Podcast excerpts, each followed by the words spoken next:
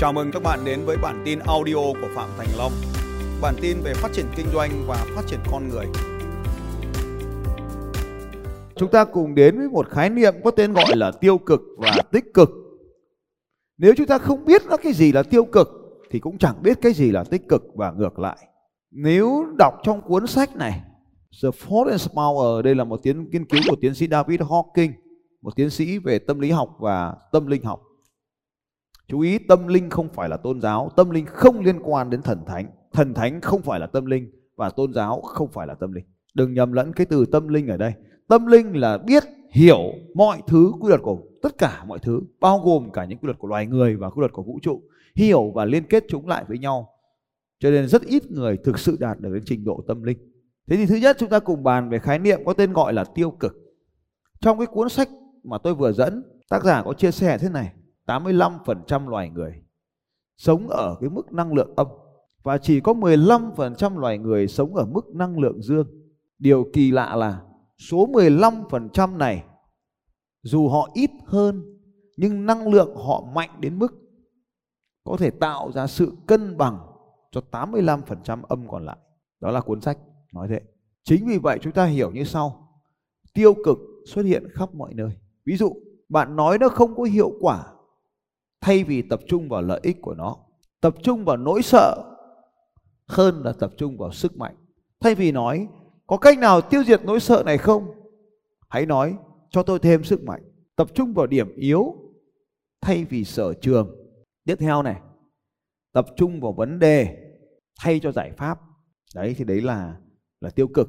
Tập trung vào những giới hạn khiến chúng ta không hoàn thành được mục tiêu. Tiếp theo, không tin vào bản thân, không tin vào tương lai tươi sáng. Tôi nói ông La Bảo Long nhá, tôi khuyên ông này, ông Long này, bỏ game, tập trung vào marketing. Thời gian không chơi game, chơi với con mình đẻ ra mình không chơi thì thằng khác nó chơi. Vợ mình không nói chuyện cùng, thằng khác nói chuyện cùng đấy, nói cho mà biết. Bỏ xong game, hứa với tôi là hôm nay không còn chơi game nữa thế nào. Nếu đồng ý gật đầu, từ nay trở đi không AOE nữa, giải tán không lấy cúp nữa. Sẽ lấy cúp bằng nút vàng trên YouTube, không thèm cúp vàng còn AOE nữa. Đồng ý gật đầu. Nếu mà cam kết thì không chơi game nữa, để đặt tay lên ngực, gật đầu 3 lần. Còn nếu mà vẫn muốn chơi không cần làm điều này. Cảm ơn nha. Rồi bảo nghe không nghe chịu. Như vậy thì cái năng lượng tiêu cực này nó xuất hiện ở khắp mọi nơi xung quanh chúng ta. Chúng ta chỉ cần nhận biết các dấu hiệu và chúng ta sẽ thấy bản thân mình tiêu cực lúc nào. Chúng ta thấy cái người xung quanh tiêu cực lúc nào. Tiêu cực xuất hiện khắp mọi nơi. 85% cuộc sống của chúng ta. Những cái lời nói sau đây là lời nói tiêu cực và nó làm yếu trương lực cơ của chúng ta này. Chả có điều gì tốt đẹp xảy ra với tôi cả. Tôi biết là nó không hiệu quả với tôi. Cái này hiệu quả với người khác, không hiệu quả với tôi. Tiếp theo này, sẽ, em sẽ, tương đương với sẽ thì có là ngày nào đó, một ngày nào đó, một ngày nào đó tôi sẽ, cái không giác hại, đấy là tiêu cực. Tiếp theo này, số tôi thật là đen, tôi không làm được đâu. Thì trong bán hàng nghĩa là gì? Tôi không bán hàng được đâu, tôi không làm được đâu, tôi không nhớ được. Tôi không thể nhớ được. Tôi không có trí khôn đấy. Tôi không thể nhớ được. Tôi rất kém các con số. Hay trong marketing thì mình nói gì? Tôi không giỏi marketing đâu. Tôi không thể dẫn đầu. Cuộc đời thật là đen tối. Tôi chả biết làm gì cả. Nói thì dễ. Nó làm tôi phát điên lên. Giá mà tôi có cái gì đấy. Cái này chính là chiến thắng trò chơi trong tâm trí. Trong một số khoa học khác, ta gọi là chiến thắng con quỷ ở bên trong. Tôi gọi nó trong chương trình này là các hệ thống niềm tin tiêu cực. Từ nãy giờ toàn chữ không thì bây giờ thêm chữ tôi bất tài, vô dụng. Tôi không thể sáng tạo. Tôi không thể giải quyết được nó. Tôi không thể ngăn nắp được. Bẩn kinh. Tôi biết là tôi không làm được mà. Nghe những câu này nó chán nhỉ. Tôi không có thời gian. Cả câu này nghe cũng chán này. Tôi không có tiền. Cứ không có tiền thấy không? Chỉ cần nói không có tiền phát con mình nó nhìn mình cũng chán chứ chưa nói là vợ hay chồng. Tao có tiền nhưng tao không cho. Đúng không? Tao có tiền nhưng tao không mua. Sao không mua? Tao không thích mua, tao không muốn mua, tao không mua. Thế tao hỏi là đúng không? Tao có tiền không? Đầy. Sao không mua? Tao không thích mua, vì tao không thích. Mày không làm tao thích, tao không mua. Lúc đấy mới hỏi là thế làm nào để anh thích? Qua rồi. Tao đã không thích rồi thì đấy, nó khác hoàn toàn. Bố ấy cho con tiền mua cái này mua cái kia, bố bảo tao không cho. Thế mà sao lại bố ít tiền thế hả? Tao đầy tiền. Sao bố không cho con? Tiền của tao là của tao, tiền của mày là của mày. Tại sao tao phải cho mày? Sao mày không cho tao? Mày thấy tao cho bố tao không? Sao mày không cho bố mày? Thế chứ này, thế nó mới có năng lượng. Thế tao cho bố tao, mày không cho bố mày, mày lại cứ đi xin bố mày. Thằng này ngược đời. Đó, anh chị em có bao giờ mình chống lại con mình theo cách này không? Không làm chống cái cách ấy à? Mình cho với bố mình tiền, bố con tiền không? Đầy. Bố cần thêm tiền không? Con cho bố ít tiền. Mình làm điều ấy không? Bố đầy tiền thì mình cho thêm. Bố cầm không?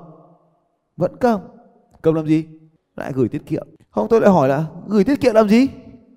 Để phòng khi cơ nhỡ. Tôi bảo là sống được mấy năm nữa mà phòng. Người lớn cũng có kiểu người lớn, trẻ con cũng có kiểu trẻ con. Tiêu cực lắm. Có tiền mà không tiêu là tiêu cực ấy.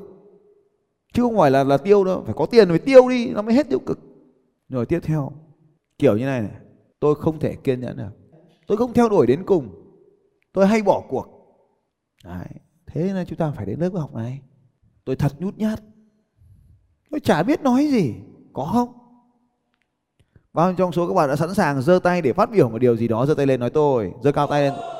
Những thằng không giơ tay là thằng tiêu cực. Tôi nhút nhát, tôi không biết nói gì. Tôi không có năng lượng. Tôi mất năng lượng. Đổi thành là tôi tràn đầy năng lượng thì không nói. Tôi nói tôi mất năng lượng. Tôi chả bao giờ thắng cuộc. Cái gì tôi làm đều thất bại. Cái này không có kết quả đâu. Tôi cảm thấy bế tắc. Chả có giải pháp nào cả. Tôi thật là mệt mỏi. Ngày hôm nay thật tệ. Ông thầy tôi ngày xưa nói thế này: cho tôi 2 giờ nói chuyện với bạn, tôi sẽ dự đoán tương lai của bạn. Thực ra bây giờ nếu chúng ta nhìn cái bảng vừa rồi ấy, bạn chẳng cần đến 2 giờ. Thậm chí bạn cũng chẳng cần đến 20 phút đâu. Bạn xem có bao nhiêu cái từ, cái câu ở bên trên được lặp lại trong buổi hội thoại thì bạn sẽ thấy mức năng lượng của người ta. Tôi lấy một cái câu ví dụ này. Bao nhiêu trong số các bạn sẽ có huy chương hoặc có thêm một tấm huy chương marathon nữa vào năm nay thì giơ tay lên nói tôi. Cảm ơn các bạn. Các bạn cần ít nhất 4 tháng rưỡi luyện tập chăm chỉ tính từ ngày hôm nay. Và cự ly bạn cần chinh phục là 13, 15, 17, 19, 21, 23, 25, 27, 29, 32, 32, 29, 19 và lúc đó bạn hoàn thành cự ly marathon. Đó là những cự ly cuối tuần bạn cần hoàn thành. Nếu như bạn không quyết định rằng mình còn có huy chương marathon thì bạn sẽ chẳng bao giờ có huy chương marathon. Tôi không làm được đâu, tôi bị đau lưng, tôi bị đau chân, tôi bị đau dây chằng, tôi bị đau lằng nhằng. Tất cả những cái điều đó không làm cho bạn trở nên mạnh mẽ hơn. Lý do mà tôi có thể nói với các bạn rằng chúng ta thông qua cuộc hội thoại có thể dự đoán tương lai, bởi vì từ những suy nghĩ tiêu cực như vậy thì dẫn tới một cuộc đời thất bại. Tất cả những tiếng nói nhỏ, những con quỷ đó, những lời nói tiêu cực hay những suy nghĩ tiêu cực đó đều dẫn đến thất bại. Và đó là cách người ta có thể dự đoán được tương lai.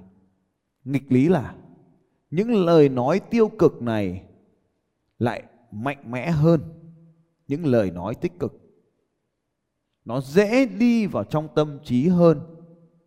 Nó dễ bị tin hơn là những lời nói tích cực. Và tiêu cực dần trở thành thói quen và ngày càng trở nên mạnh mẽ hơn. Những cái niềm tin được hình thành theo cơ chế như chúng ta đã nói. Nhưng thông thường tất cả những hệ thống niềm tin bao gồm cả tích cực và tiêu cực. Nhưng tiêu cực mạnh hơn cho nên chúng được hình thành bằng những con đường như sau. Thứ nhất, trẻ con được học hành tự động thông qua việc quan sát, nhìn thấy, nghe thấy, ngửi thấy, chạm thấy hay nếm thấy. Nhưng mà chủ yếu là nhìn thấy và nghe thấy. Cho nên có câu cha nào con đấy là nằm ở chỗ này.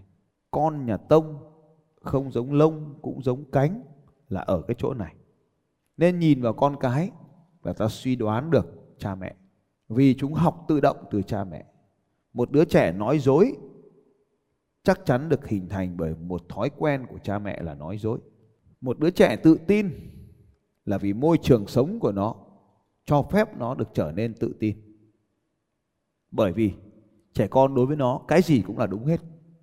Tất cả mọi thứ nó nhìn thấy đều là sự thật. Nên nó nạp hết vào luôn. Và cái chương trình nó tự động được nạp vào như vậy thì nó tạo ra hệ thống niềm tin hay là phần mềm. Cho nên cái việc mà cha mẹ làm hoặc không làm cái điều gì đó thì đều ảnh hưởng đến con cái. Sống trong một cái gia đình mà cha nó yêu thích thể thao, hàng ngày nó lớn lên, cái hình ảnh đầu tiên mà nó lớn lên nó nhìn thấy là chiếc xe đạp của bố đó, phải không? Và nó làm gì với chiếc xe đạp? À, nó quay cái bánh xe, đúng không nào? Đứa nào chả thế, nó ngồi nó quay cái bánh xe. Và ước mơ của nó là gì? Là có một chiếc xe đạp của riêng mình, đúng không? Và một ngày sinh nhật nào đó khi nó còn đang chập chững bước đi, nhưng đây cũng là được rồi, nhưng đây chưa phải là hình ảnh cuối cùng. Và nó được sở hữu riêng cho mình một chiếc xe. Cự ly mà nó đạp đến đây là gần 40 cây, gần 30 cây. Cả đi cả về là gần 30 cây. Đường đèo đấy, các anh chị có thể nhìn nó chất trên đỉnh đèo, núi còn bên dưới. Và nếu như nó mới chỉ là một cậu bé 7 tuổi mà đã chinh phục cái cự ly này rồi. Đây là cách đây là 3 năm trước. Và bây giờ thì kết quả sẽ là gì? Theo các anh chị kết quả là gì? Rất nhiều huy chương, phải không nào? Và đương nhiên là cậu ta sẽ được sở hữu tấm huy chương của mình. Đây là hình ảnh chuẩn bị về đích 3 môn phối hợp. Và đối với anh em mình ở đây, nhiều người còn chưa biết 3 môn phối hợp là gì. Nhiều người chỉ biết rồi thì mong rằng ngày nào đó mình sẽ trở thành vận động viên 3 môn phối hợp. Còn cậu bé này, sau tiếng còi là phi thân xuống biển với những cơn thủy triều và sóng vỗ là 0,9 mét. Chấp luôn xuyên sóng đi ra, bơi 150 mét, đạp xe 6 km và hoàn thành 2 km chạy bộ. Không phải một, cả hai. Không chỉ là con trai, con gái vẫn làm bình thường. Đạp trên xe nhỏ của nó, chơi tất. Điều này được đến từ đâu? Từ cái hình ảnh mà nó gặp hàng ngày. Không phải đây là hình ảnh đầu tiên, đây là huy chương thứ nhiều chục rồi. Không phải đây là lần đầu tiên. Tôi không chạm vào nó, chỉ là người đồng hành để quan sát sự trưởng thành thông qua từng bước chân, giống như một huấn luyện viên thôi. Ở đây là vạch đích. Đây là hình ảnh mà camera nước ngoài ghi nhận lại. 2019 đứng chinh phục nhận huy chương. Vậy tôi học điều này ở đâu mà làm ra điều này? Không phải từ bố tôi đâu. Bố tôi nghiện thuốc lá, rượu. Bây giờ thì hết rồi. Một giải đấu khác nào đó trong quá khứ, tôi nghĩ là tôi còn cái mũ này thì nó là trứng rồi 2019. Và trên đường đua không có bố, vì bố đang tham gia giải đấu khác, thì một mình nó vẫn hoàn thành. Thì còn bé chú nào đó phải dẫn nó đi về đích như người lớn. Một giải đấu khác cũng hoàn thành, hai anh em cũng hoàn thành. Và nếu như hôm nay anh chị em học được bài học này thì tôi muốn anh chị em ghi xuống. Sự thay đổi của chính chúng ta sẽ ảnh hưởng đến cuộc sống của mình. Đây các anh chị có thể nhìn cái hình ảnh này. 3 bố con tôi, nhà có 2 chàng trai. Tôi chả cần làm gì cả. Một hình ảnh khác, leo đèo, 3 bố con, 3 xe. Tôi hy vọng rằng là đây là một góc nhà. Anh chị em đếm xem thử có bao nhiêu cái xe ở đây. Cái xe màu đen kia là xe lịch sử của tôi nên nó treo lên đấy. Đây là một góc thôi, còn nhiều nữa. Nhưng tôi muốn chia sẻ điều này. Chính sự thay đổi của anh chị ngày hôm nay sẽ làm thay đổi gen di truyền của cả họ nhà anh chị từ ngày hôm nay.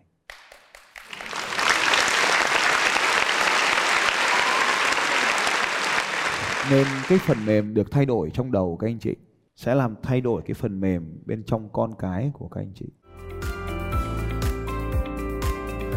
Xin chào các bạn và hẹn gặp lại các bạn vào bản tin audio tiếp theo của Phạm Thành Long vào 6 giờ sáng mai.